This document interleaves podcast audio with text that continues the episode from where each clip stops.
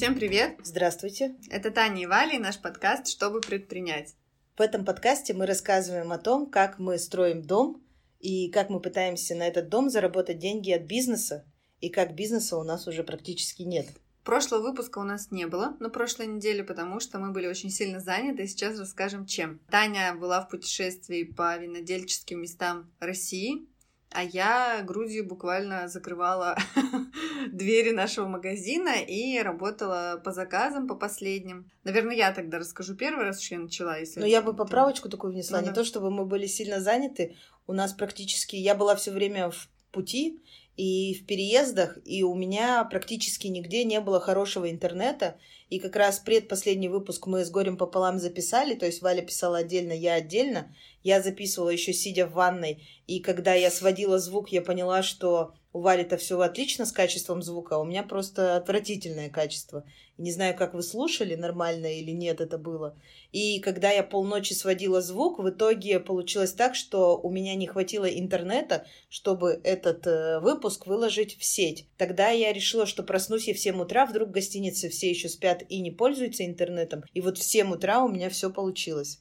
Поэтому я решила уже второй раз не рисковать, не мучить себя и Валю, просто приехать домой и записать уже, ну, с пропуском, но нормальный выпуск. А, в общем, всю прошлую неделю я работала в магазине. Не каждый день, конечно же, а, наверное, один или два раза я туда приехала. Сейчас мы еще принимаем заказы до 12 мая, потом до 14 мая мы их будем отшивать и отправлять уже последние. На самом деле мне было так хорошо работать, как, не знаю, наверное, в первые годы, когда полностью все подчинено моей воле. Я приезжаю в магазин в день, который я сама выбираю. Я определяю время, которое я там провожу. И когда я как-то заранее это планирую, что ли, я не знаю почему, но мне прям было по кайфу. Я шила эти заказы, я с радостью приветствовала покупателей, которые случайно заходили. Это просто, конечно, супер удачливые люди, потому что мы открыли магазин, там, не знаю, один раз в неделю, и человек приходит совершенно не зная никаких наших новостей, говорит, я вот принесла рубашечку, вот брючки, мне надо сыну бабочку. Я говорю, вообще, знаете, что мы закрываемся? Нет. ну, то есть некоторые до сих пор не знают и просто случайно пришли, я оказалась там, я говорю, у вас вообще просто удача благоволит вам. И вот даже с витрины кто-то выбирал, кому-то я шила, отправляла эти заказы, но, конечно, это сложно, потому что невозможно в один день прийти заказы все сшить и тут же их упаковать и отправить, потому что время на пошив нужно, достаточно большое. И такое же большое время нужно, чтобы заказ упаковать, потому что нужно его отгрузить по всем системам, упаковать, заклеить посылку, распечатать накладную, отправить человеку трек-номер. Ну, несмотря на то, что у нас практически все автоматизировано и одной кнопкой делается, но тем не менее это ряд каких-то действий, которые нужно сделать. Получалось, что не один день, как мы планировали, а парочку там или тройку я работала. Но, тем не менее, мне даже понравилось. Несмотря на то, что я была одна, Тани не было, как-то вот прям было очень хорошо. Но я еще хотела сделать такую ремарку, что, в общем-то, не все люди действительно знают о том, что мы закрываемся.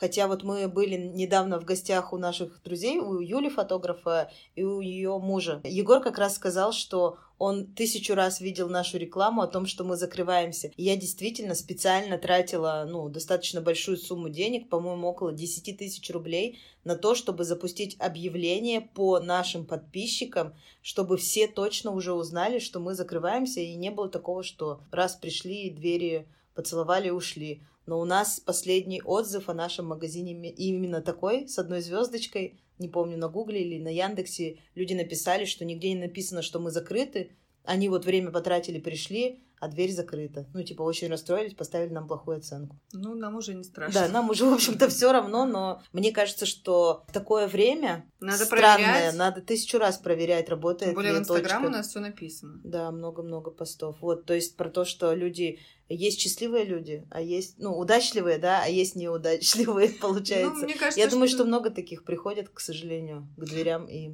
Так еще и будут да. приходить, это неизбежно. Ну, все равно 90% людей понимают ситуацию и соглашаются там прийти в тот день, когда мы будем там. И это на самом деле так удивительно, потому что раньше, когда я думала, э, когда смотрела, другие шоурумы работают, и там в Инстаграм у себя пишут, я буду сегодня в шоуруме там два часа, например, я думаю, блин, да кто к вам пойдет, это же так неудобно. А оказывается, что если человеку надо, он придет и найдет время, и ему будет удобно. Поэтому угу. все эти дни, э, все эти годы, которые мы работали вообще без выходных, ну, как бы это можно было тоже не делать. Сейчас можно было назад, делать выходные спокойно. Э, да, другие выводы мы делаем. Так вот, а Таня, расскажи, пожалуйста, про свою поездку, потому что мне кажется, всем интересно. Ну, а я путешествовала по Крыму сначала по всем винодельням. Ну, далеко не по всем, конечно. Какую-то часть охватила, потом переехала в Новороссийск, там посетила еще три винодельни, ну, такие крупные известные, Шато Пино, Абрау Дюрсо и Мысхака, потому что они там рядышком были совсем с Новороссийском. Потом переехала в Анапу, и с Анапы еще кучу-кучу виноделин я посетила. Мне, короче, очень понравилось. Я уже даже успела у себя в Инстаграм один пост написать про Крым. Вот собираюсь силами, чтобы написать второй пост про Краснодарский край уже и про те винодельни. И на самом деле я сделала огромный вывод, что вино в России есть. Ну, я это как бы и до этого знала, что есть люди, э, есть энтузиасты, которые делают очень классные вина. И открытием поездки для меня была винодельня Узуновых.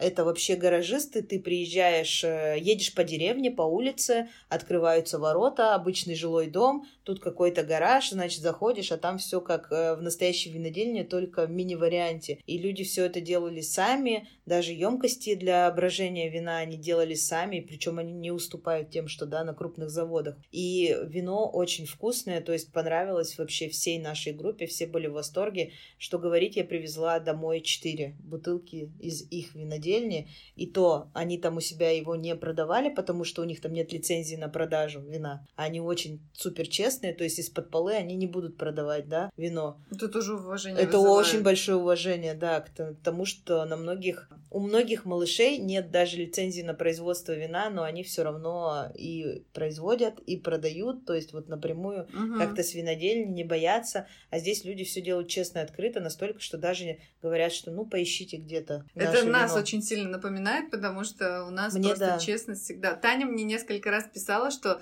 э, очень они напоминают нас, потому что сами все делают там, ну, виноделы, которые просто борются в реалиях российских, потому mm-hmm. что нет там даже каких-то мелочей для производства, и они это заказывают из разных стран, там это из одной, это из другой, и она все время говорила, Ну вот как у нас, мы... мы как подтяжки шьем, например, в подтяжках у нас, допустим, ткань это итальянская шерсть или американский хлопок, да, или корейский хлопок.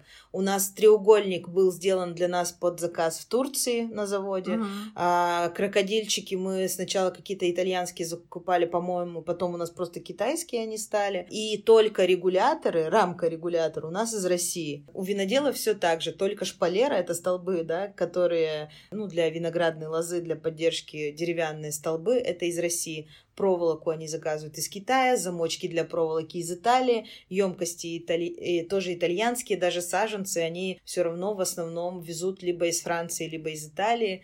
В общем, в России мало чего есть.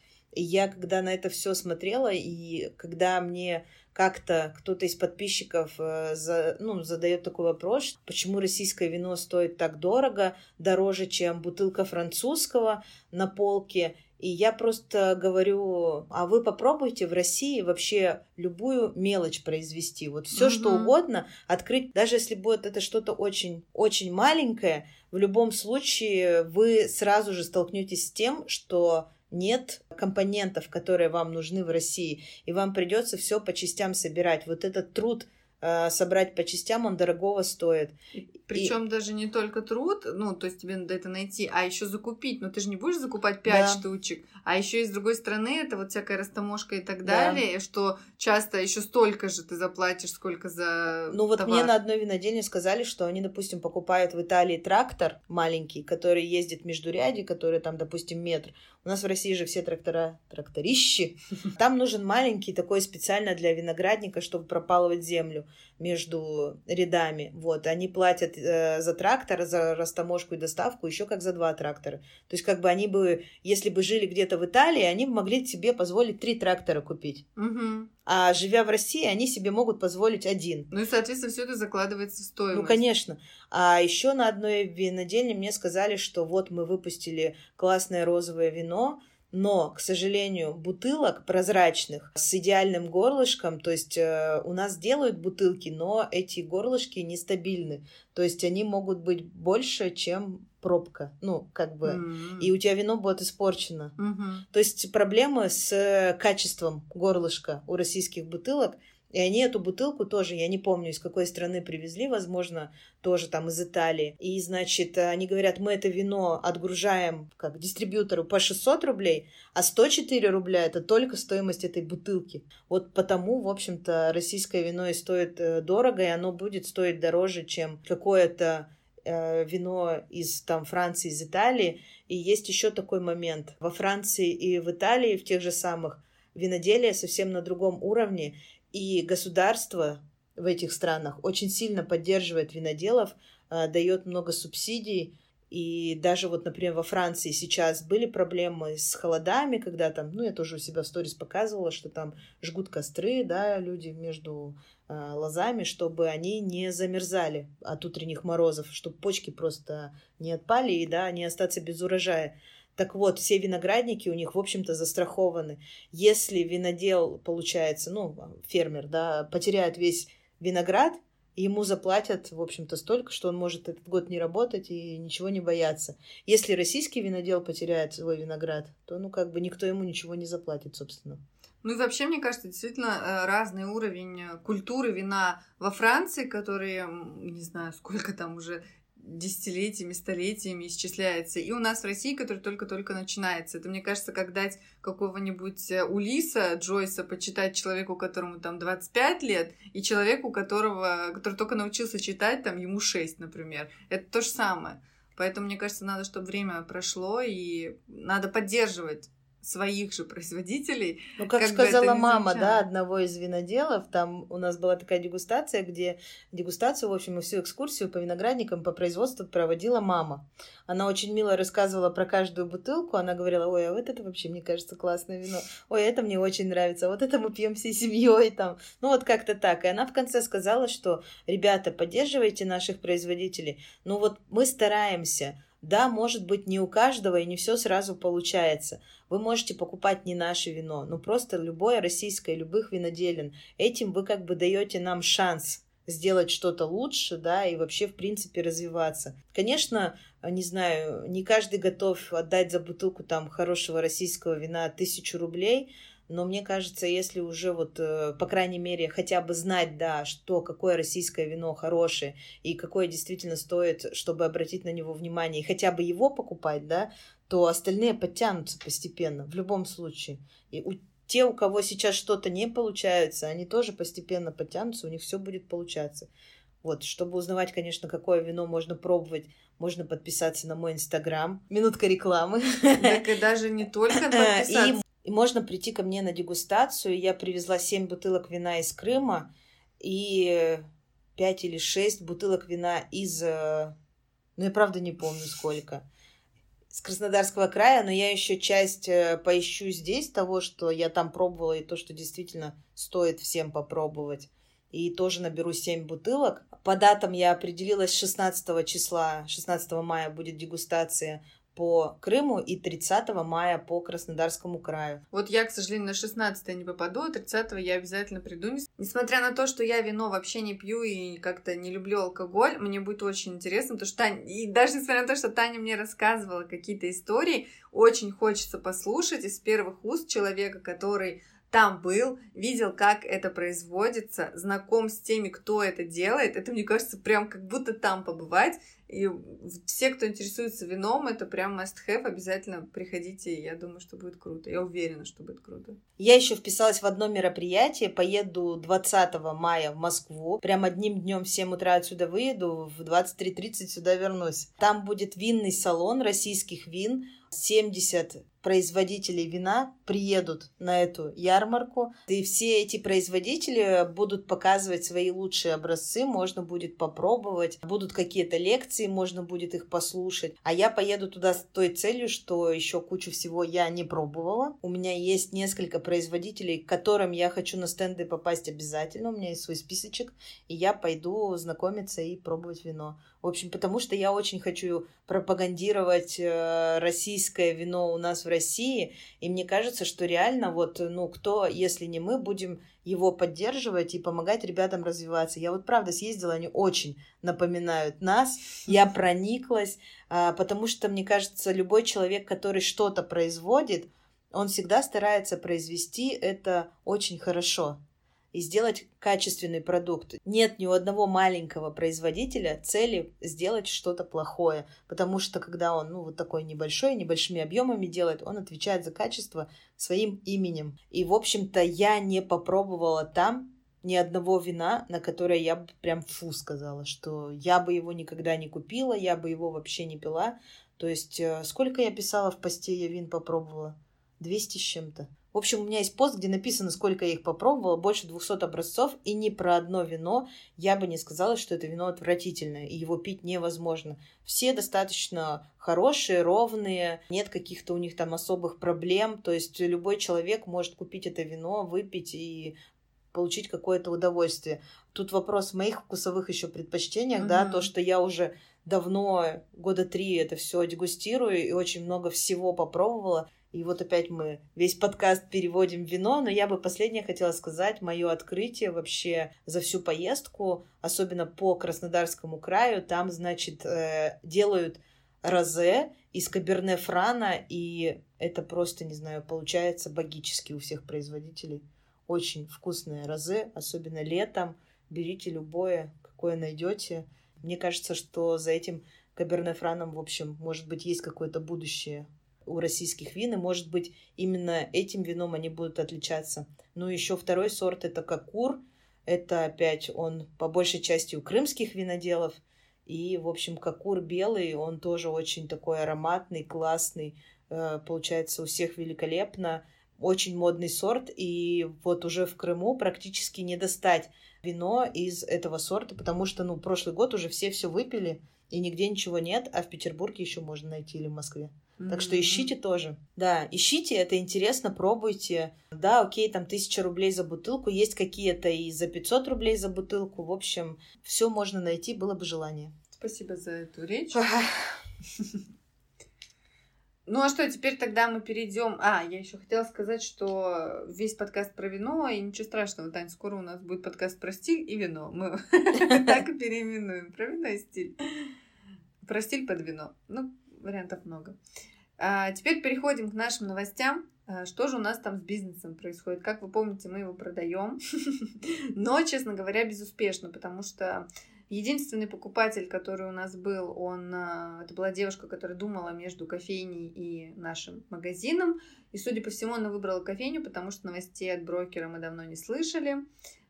И еще у нас тут обстоятельства непреодолимой силы, как Таня говорит, это наш э, хозяин помещения, арендодатель, а, который не вытерпел и все-таки опубликовал объявление об аренде, и даже у него уже появился потенциальный желающий. Да. Он, конечно, на нас не давит, не говорит, вы метайтесь и так далее, потому что это человек хороший, мы с ним уже 7 лет. Но он давит морально, если Но честно. Просто мы не заставляет хотим... торопиться. Да. Но не то чтобы даже заставляет, просто мы понимаем, что а, все будут дергаться. Да. И вот сейчас он переживает, как там, что у него будет с помещением, потеряет ли он деньги, потому что это тоже убытки и не маленькие.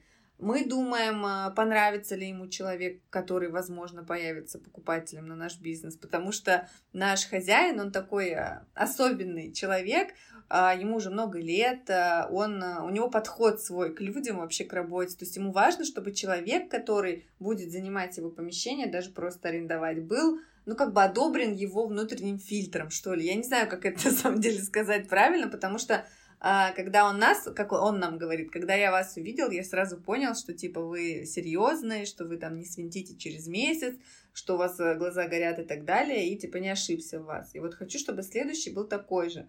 И мы с Таней представили ситуацию, как мы приводим ему человека, говорим, вот это Иннокентий, он покупает наш магазин, а наш Владимир Константинович смотрит на него и говорит, нет, человек... Я ему не сдам Да, да, да, не доверяю я ему. Ну и как бы мы представили и поняли, что это будет супер неловко и для нас, и для Иннокентия, и для Владимира Константиновича. Поэтому, в общем-то, мы решили, что будем а, применять план Б, который мы не хотели, а, но придется. Это вот будем продавать все, что есть по частям, все наше имущество, нажито непосильным трудом. но... И тем более я заметила, что нам пишут, у нас вот по частям стали спрашивать оборудование. Я когда еще ехала в поезде, у меня там плохо было со связью, но промелькивали такие сообщения, типа, а не будете ли вы продавать оборудование? И я Вале говорю, приезжай, слушай, а если люди просят все по отдельности, давай продадим. Там у нас ткани просят где-то по отдельности, тут оборудование.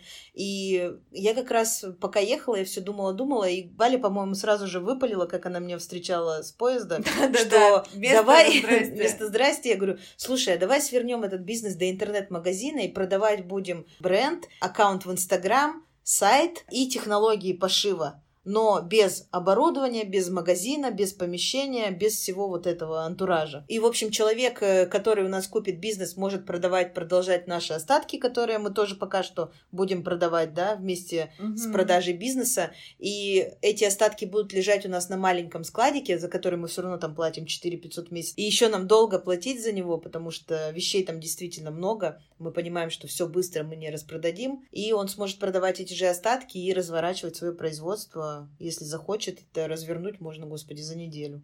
А еще меня, конечно, пугало очень сильно наше оборудование. Это полки, ну вот вы в зале, которая находится там, ресепшн. А, я надеюсь, что это мы сможем а, продать человеку, который будет арендовать помещение, потому что он тоже будет делать там какой-то подобный а, хендмейдовский магазин. Uh-huh. И, ну, это пригодится, потому что вещи эти, все эти полки мы делали не так давно, им всего год они в прекрасном состоянии. И я надеюсь, что, конечно, хотя бы не полную сумму, которую мы на них тратили, но какую-то часть мы сможем отбить. И, в принципе, когда мы понимаем, что уже выход только один, как бы ну, не так страшно, что ли. Тем более я очень Э, прокачала скиллы в карантине по продаже всего, чего можно через Юлу и Авито, и вот буду, в общем-то, снова этим ну, заниматься. И даже так получилось, что покупателя на оборудование мы уже нашли, нам наша Маша написала. И это будет и даже... мы подумали, что прекрасно, она даже знает наше оборудование, все, она сама предложила нам деньги, сама предложила, что заберет. Мы еще единственное, что предложили, Маша, можно ли мы тебе навалим еще кучу ниток и шпулек и всего остального, чтобы нам тоже, ну вот с этим, не, как сказать, не придумывать, как расставаться. И будет очень даже символично, если она их заберет, потому что Маша это первый сотрудник, который у нас появился, и она настояла, чтобы мы купили промышленную швейную машинку, потому что мы были уверены, что бытовые это просто супер круто, и лучше ничего придумать нельзя, и что утюг, который мы купили там, Равента, ну я не знаю, он классный, а что парогенератор зачем? И это было круто, и она тогда продавила, и действительно мы потом поняли, что промышленная техника это лучший вариант. И теперь эту промышленную технику мы ей и продадим, да. будет здорово, и она ей пригодится. И в том состоянии, в котором мы оставим наш бизнес, брокер может продавать его хоть целый год потом. Конечно, цена будет ниже, чем сейчас, но какая-то сумма когда-нибудь за этот бренд и за этот сайт нам упадет, в общем-то. А сами мы решили, что мы объявим о том, что раз в неделю будут отправляться только лишь все заказы, это все будет прописано на сайте. Ничего шить мы уже не будем, потому что мы вот даже с Машей договорились на 15 мая, что 15 мая мы уже будем ей передавать всю технику. Поэтому, естественно, после 15 мая шить нам будет не на чем, и слава богу. На сайте мы оставим только то, что у нас есть нашито уже готовое. А у нас наличии, на самом деле, очень много еще осталось Ну, где-то на полмиллиона, мне кажется. Да, но они, конечно, не самые ходовые, там не базовые какие-то цвета, а с рисунками, веселые, но это то, что мы нашили еще там когда-то, и мы сможем какое какие-то деньги выручить с продажи этих бабочек тоже. Да. Ну и, и там целая коллекция Генри, которую мы не так давно шили. Да, Она прям там большая. Прекрасно. Да, недавно мы шили для фотосессии. Так что какое-то время на этом мы будем выживать.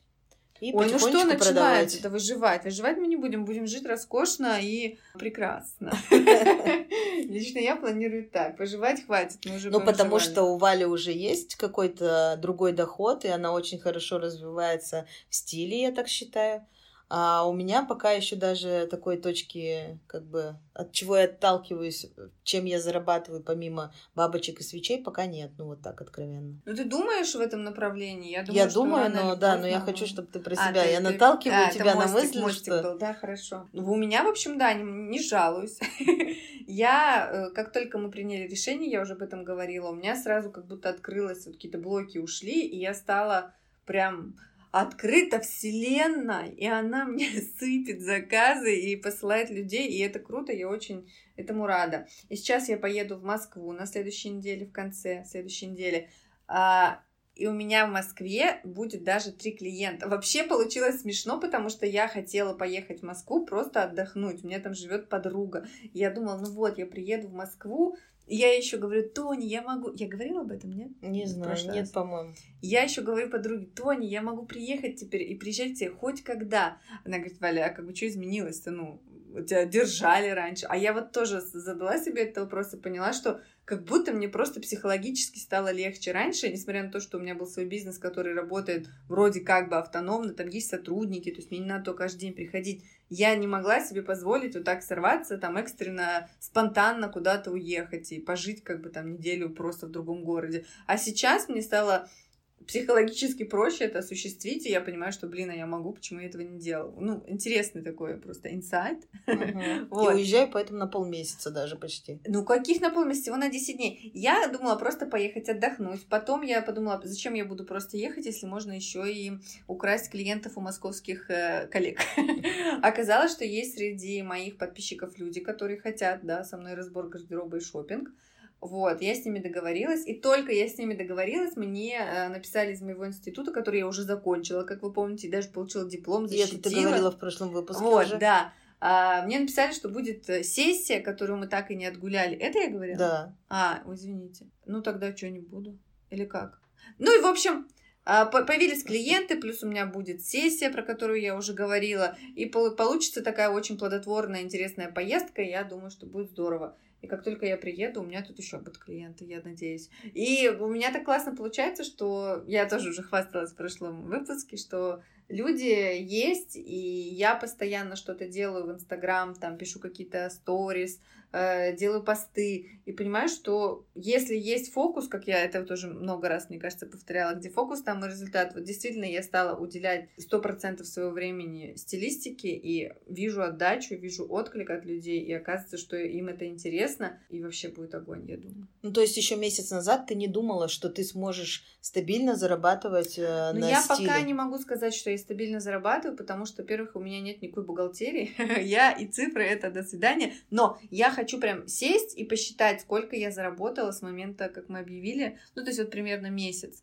потому что мне кажется, что я там заработала, ну, не знаю, не могу сказать точную цифру, но среднестатистическую зарплату, я думаю, что я сделала, потому что, ну, как-то клиенты все время идут, и я трачу все время какие-то деньги, которые у меня все время откуда-то появляются. Да, и это круто. Я надеюсь, что так и будет. Я бы очень хотела. Я не вижу пока впереди перспективы, которые бы мне позволила заработать как-то много денег разом. Но я понимаю, что если я работаю вот так постепенно с каждым человеком, то я э, могу зарабатывать деньги какие-то небольшие, но стабильные. Возможно, в будущем у меня будет какой-то такой продукт или там что-то, что я могу продавать, и получать какие-то деньги вот сразу много за уже сделанную работу. Но пока у меня нет такой э, какой-то оформленной идеи, которую я могу начать разрабатывать. Пока я фокусируюсь на индивидуальной работе, для меня это самое интересное работать каждый раз с новым человеком, потому что каждый человек это вообще отдельный мир, у каждого свои запросы, свои потребности, свой характер, своя жизнь, там образ жизни, задачи. И вот вокруг этого всего нужно выстроить стиль, помочь ему с этим. И вот это самое крутое для меня в этой работе, самое интересное, потому что вообще рутины здесь никогда не будет.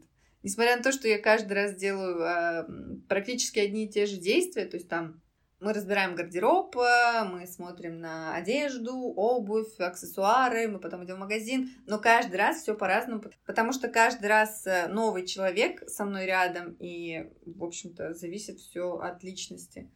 Все, сказала. Молодец. Ну а я так как много ездила на поезде и ехала на поезде туда и обратно, у меня было очень много времени на подумать, и я думала все над своими целями и вообще над тем, что же я хочу делать дальше.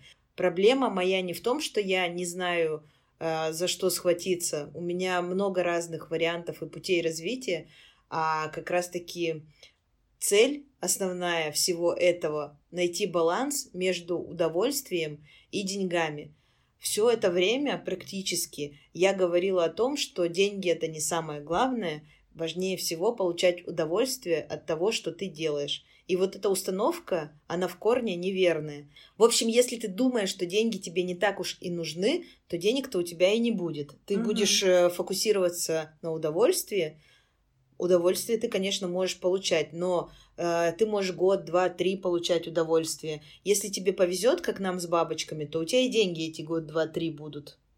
А потом все пойдет к тому, что удовольствие ты получаешь все меньше, потому что ты начинаешь работу эту из хобби превращать в большой бизнес, как опять же мы делали. Бизнес это деньги, и денег становится меньше, вкладываешь ты больше, удовольствия еще меньше, и, в общем, все это превращается не пойми во что, и от этого надо уже, ну, приходится избавляться, вот как мы сейчас буквально все, закрываем бизнес или продаем, или закрываем, неважно, просто мы не хотим этим заниматься. Я больше не хочу тратить свое время на вот такие какие-то метания, я решила твердо, что сейчас я оставляю в своей жизни свечи, буду их варить, потому что мне это действительно нравится, я от этого получаю огромное удовольствие, но это останется моим хобби. Как мы с Валей договорились, заказы поступают, раз в неделю я их варю. Это еще и потому, что наша мастерская опять переедет к нам на кухню, и не хочется каждый день здесь разводить вот это вот все, да, свечное. Хочется, чтобы кухня оставалась кухней. Ну а раз в неделю она может превратиться и в мастерскую. И второй момент, я не хочу больше бегать просто за каждым клиентом, кидаться за каждым заказом. То есть, если тебе человек, ну, раньше нам пишет, мне сегодня нужно и никак иначе, ну, я тогда просто ему откажу, да, по той причине, что я не готова все это доставать опять, да, все свое оборудование раскладывать ради того, чтобы сварить одну свечу. Потому что, прежде всего, для себя лично я не хочу оказаться опять загнанным каким-то зверем.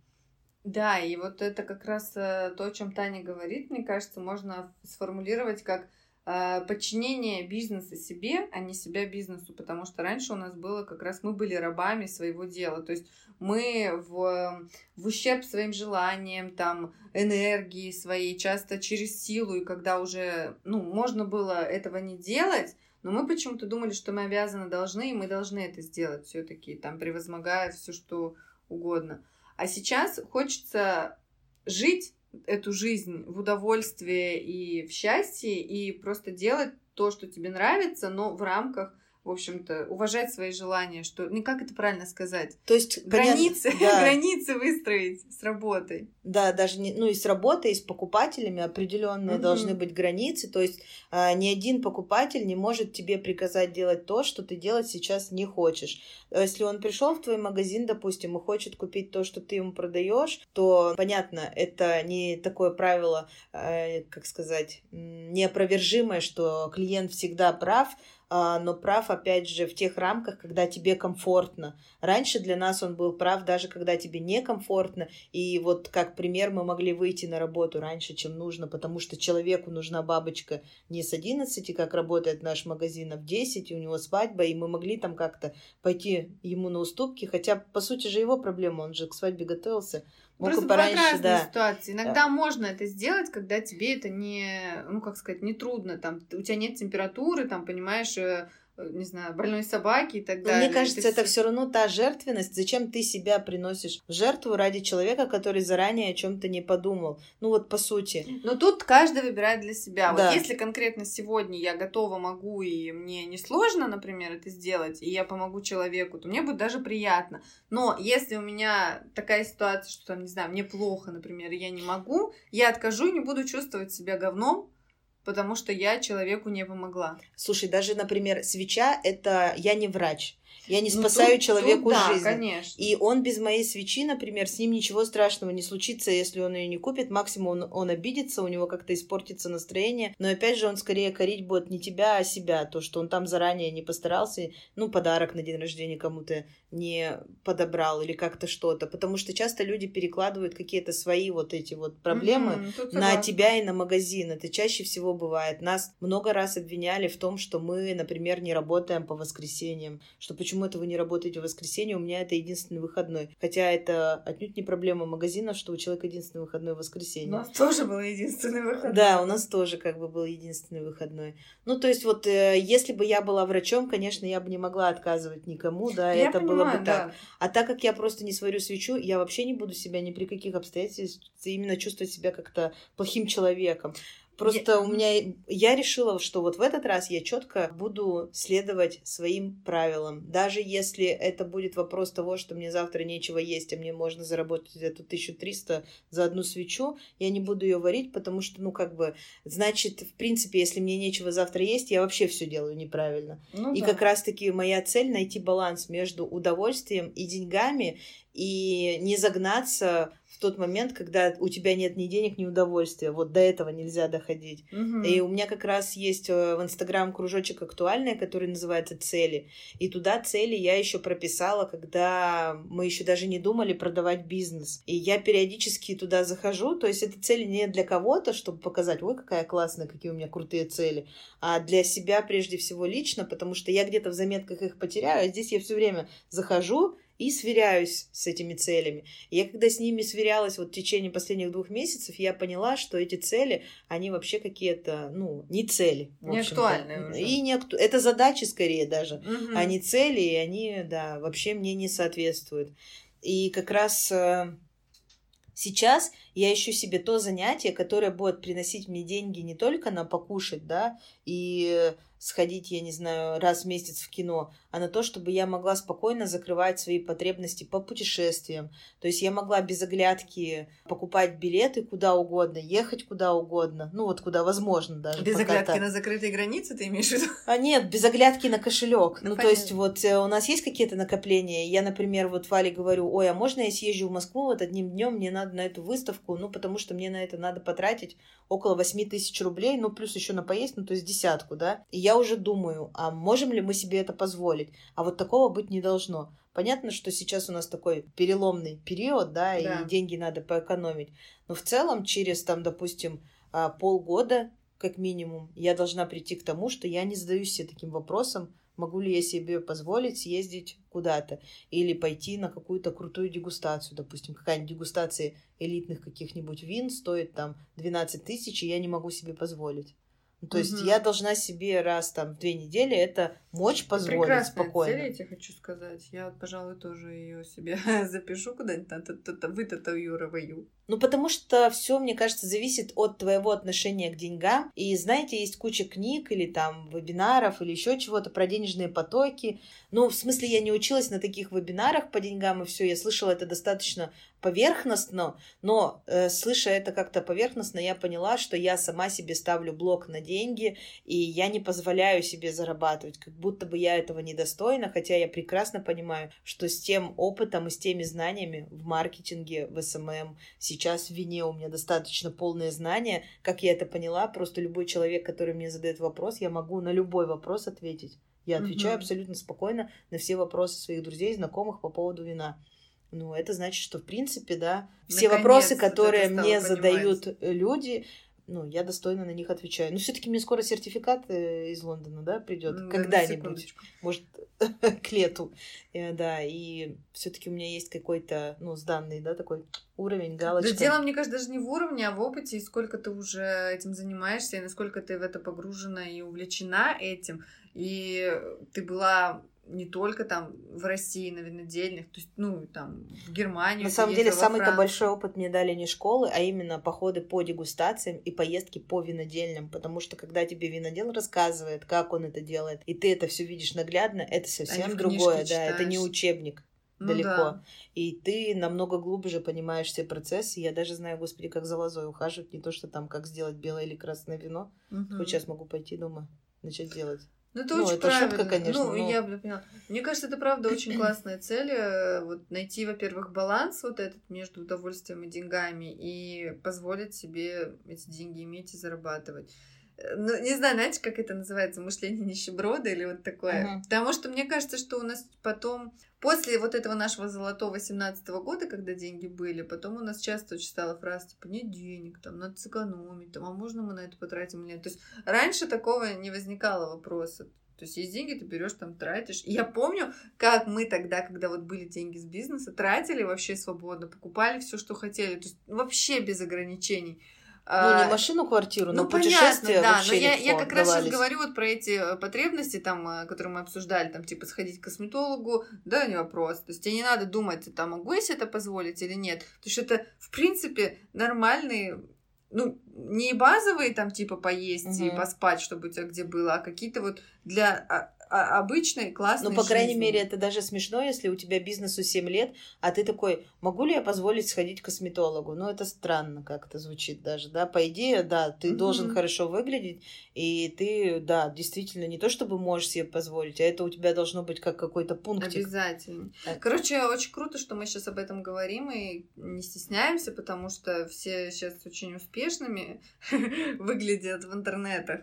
А, и я думаю, что мы вот озвучили и будем двигаться к этой цели и станем успешными по-настоящему. И да, и самое важное, то, что ты тоже говорила про жизнь, очень часто все бизнесмены как бы вот, ну вот делятся, в общем-то, на два типа. Есть бизнесмены с успешным успехом, а есть трудовые такие лошадки, как мы. То есть это те, кто «я только работаю», «я mm-hmm. в работе», «у меня куча задач», «у меня бес- бесконечный там, не знаю, список дел», «я ничего не успеваю», ну и у меня постоянно нет денег. Почему это так выглядит? Вот я тоже об этом задумалась. Почему есть люди, которые ходят там по ресторанам, ездят на дорогих машинах, путешествуют, да, и тоже являются бизнесменами, и при этом успешными бизнесменами, а другие говорят, что, в общем-то, это невозможно, можно только через вот это то, что ты 24 на 7 работаешь, у тебя mm-hmm. никакой личной жизни, никаких встреч с друзьями, и в итоге ты не выходишь даже на те суммы, которые тебе бы хотелось выйти, да, не то, чтобы там не знаю, сверх чего-то заработать и купить очередную квартиру. Ну, то есть все равно я смотрю, пусть там этих бизнесменов называют инфо-цыгане, как-то еще, в общем-то, но суть-то в том, что они же тоже чего-то и как-то добились, и несмотря на этот хейт, они все равно идут вперед. И можно же найти баланс, то есть ты не хочешь быть инфобизнесменом, да, угу. ты хочешь что-то производить, но мне кажется, что в любом случае ты можешь найти баланс между тем, чтобы быть вот такой вот загнанной лошадью и успешным человеком.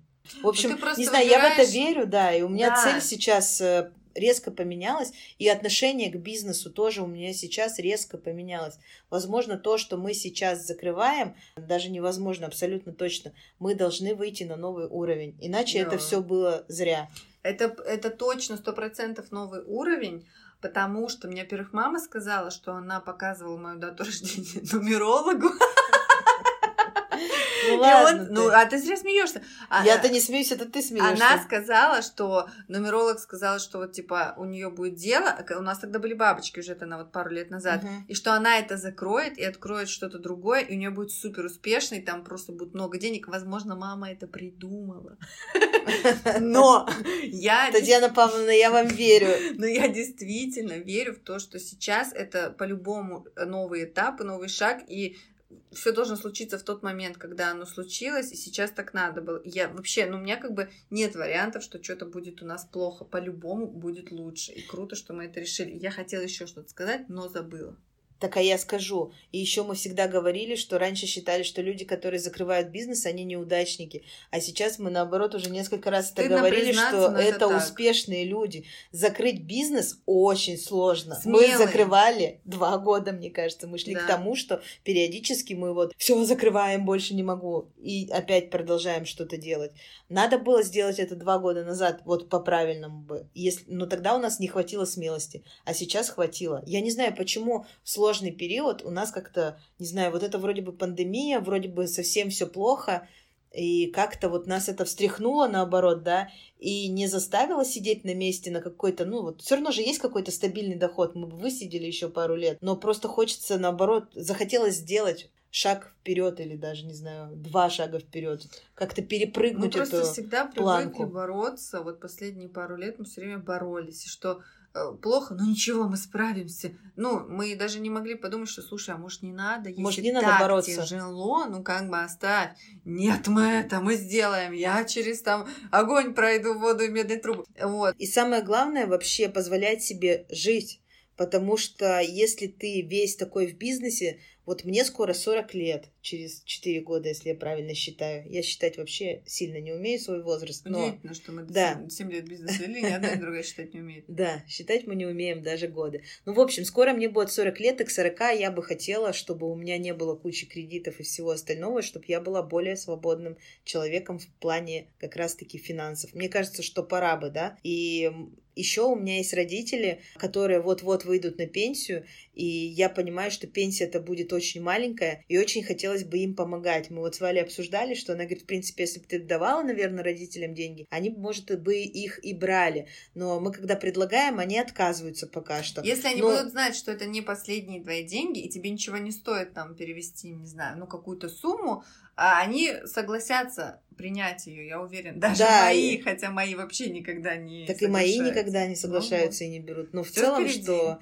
да, у тебя должна быть всегда такая стабильная какая-то прибыль, которая, ну, то есть ты живешь прекрасно и им помогаешь. Тогда мне кажется, что они будут брать эти деньги. Потому что я не верю в э, большую пенсию ни у кого из наших родителей, и поэтому хотелось бы как-то... И вот сейчас я понимаю, что я не могу обеспечить какую-то стабильную, там, допустим, выплату, перевод для родителей. А хотелось бы тоже. Ну, значит, что впереди. Если подытожить все то, есть, о чем мы сейчас говорили по поводу гармонии, баланса между работой, деньгами, удовольствием и всем остальным, мне кажется, что нужно выбрать то место, вот ту точку на этих весах, которая будет для тебя комфортно, когда ты понимаешь, что тебе дело нравится, но не надо перевешивать э, вот эти весы в сторону того, что это дело жизни, это твое главное, там, не знаю, призвание, и ты делаешь все, даже, даже. даже без денег, но ты будешь это делать. Нужно немножечко отойти вот на серединку, чтобы весы выровнялись. И с одной стороны у тебя доход, который приносит тебе дело, а с другой стороны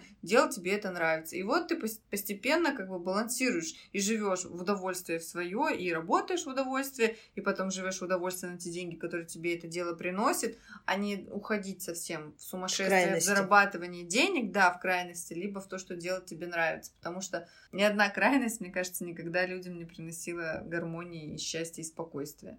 Так что все последующие выпуски мы будем рассказывать о том, как мы ищем эту гармонию, удается нам ее найти или нет.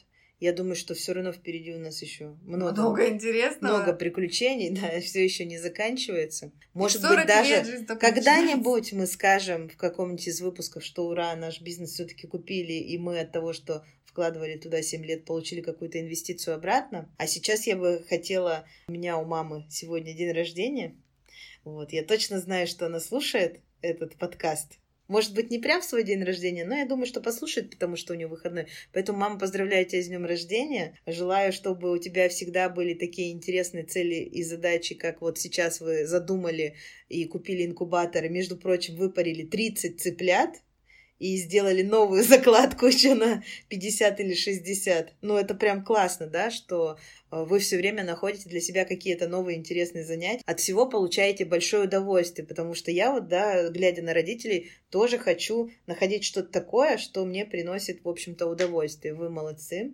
Подарок где-то к тебе едет, немножко застрял в пути. Я надеюсь, что все-таки доедет. Вот, желаю, конечно же, счастья и здоровья. Без этого ни одно поздравление не обходится. Можно я присоединюсь? А, Валя хочет. Приезжайте к нам в гости почаще.